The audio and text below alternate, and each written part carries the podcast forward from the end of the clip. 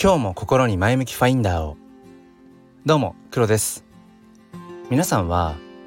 何か新しいことを始めるときに意識していることはありますか？今日はそんなお話をしていきたいと思います。このチャンネルは切り取った日常の一コマからより良い明日への鍵を探していくチャンネルです。本日もよろしくお願いいたします。さて、えー、今日のテーマである、まあ、新たなことを始めるときに、まあ、意識することのお話をしていきたいと思います。えー、僕はあのー、まあ、毎年健康診断を受けていてでここ数年あのー、コレステロール値がちょっと心配なんですね。で、まあ、妻もうんいろいろとこう考えてくれて食事のところでねこう気を使ってくれているんですがだから毎年この、うん、秋頃っていうのは健康診断の結果っていうもの、まあ、きちんとねその1年間のその妻の努力も含めて、えー、と成果が出るかっていうところでチェックをしてるんですがなんと、えー、今回の結果上がっちゃったんですよね。だからここ3年ぐらい上がり続けてしまっていてでやっぱり妻がすごい落胆している姿を見てちょっとこれはまずいなと思ったんです。でまあいろいろとこう調べていったところうんまあその運動不足っていうのも一つあるみたいなんですよね。で確かに今の僕の生活を考えると、まあ、通勤も車だしこうスポーツとかこうね運動する習慣っていうのもないなと思ってじゃあまずはここかなと思いました。なのでまあ、朝ジョギングをすることに、えー、決めましたで決めたはいいんだけれどもうーん突然始めても結局続かないと意味がないのでどうやったらその毎朝のジョギングが続けられるようにうん習慣にするか。習慣にしてしまえばもう閉めたもので、まあ、要はその人間の意志力って案外当てにならないですよね。多分ご経験ある方たくさんいらっしゃると思うんですけども僕もそうです。やっぱり自分の意思っていうところだけに委ねているとあ今日はちょっとなんとなく気分が乗らないからいいかなとかうんなんか疲れてるしなとかあとはやらない理由を探してくる。やらない方がいい理由をなんかこうあたかも正論かのようにこう掲げ始めるもう一人の自分がいたりとかするっていうのを重々承知なので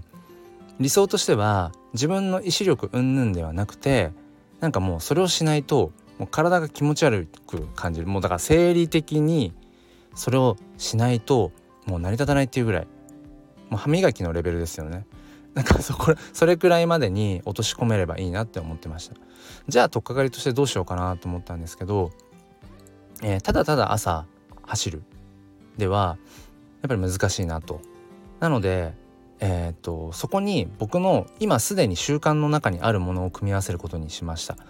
でそれは何かというと2つあるんですけれどもまず1つ目は、えー、結構そのながら聞きで音声でねいろんなまあものを聞いてるんです、まあ、ニュースからまあその雑談から、うん、いろいろ聞いてるんですけども、まあ、これは外せないなと。その朝のジョギングまあ10分って決めたんですけども、まあ、その10分間普段家の中で聞いているものをそのまま、え、朝のジョギングの時に聞こうと。そしたらいつも聞いているものいつもしている習慣は続けつつ、えー、ジョギングという新たなこともできる。あ一石二鳥だと。こ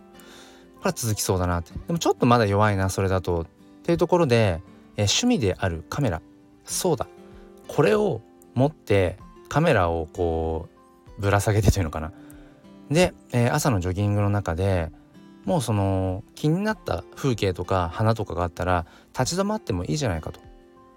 うん、立ち止まってもいいからいいなと思った時にこう写真が撮れるように。カメラを持っていこう。なんかそしたら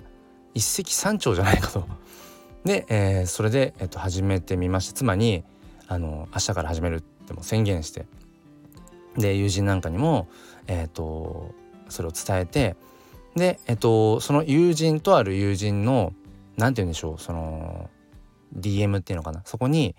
その毎朝ジョギングをした後にそのジョギングの最中に撮った写真をアップするように、えー、もしました。だから一石三鳥プラス1の仕組みっていうのかな。うん、それによってなんだろう自分の意思だけではなくて自分の好きなことも絡めて、えー、毎朝その10分外に行きたくなるっていう環境を作り。そして、えー、自分がちゃんと続けているっていうことを報告できる場所。しかも自分の好きな写真で。っていうそういう友達とのその DM の場所っていうのかな。なんかそういう仕組みを自分は作りました。おかげで今、えーと、開始から2週間特に難なく、えー、雨の日も風の日も間に台風があったんですけどもその日も、えー、できる続けられています。えー、何かね新たに何かを始めようと思っていらっしゃる方の、えー、参考になれば幸いです。もう一つのチャンネル「スピン哲学」では毎週土曜日朝5時半よりライブ配信という形で教育や子育てについて語り合っています。ぜひ説明欄のチェック説明欄の方からチェックしてみてください。本日も最後まで聞いてくださりありがとうございました。僕は今回このね健康っていうところでちょっと心配な部分が出ましたが、えー、それによってまた新たなね、えー、気づきだとかそしてよりこれで自分の新たな習慣としてねうん健康になっていけるなら、まあ、それも一つのプラスの要因なのかなと思っています。ということで今日も心に前向きファインダーを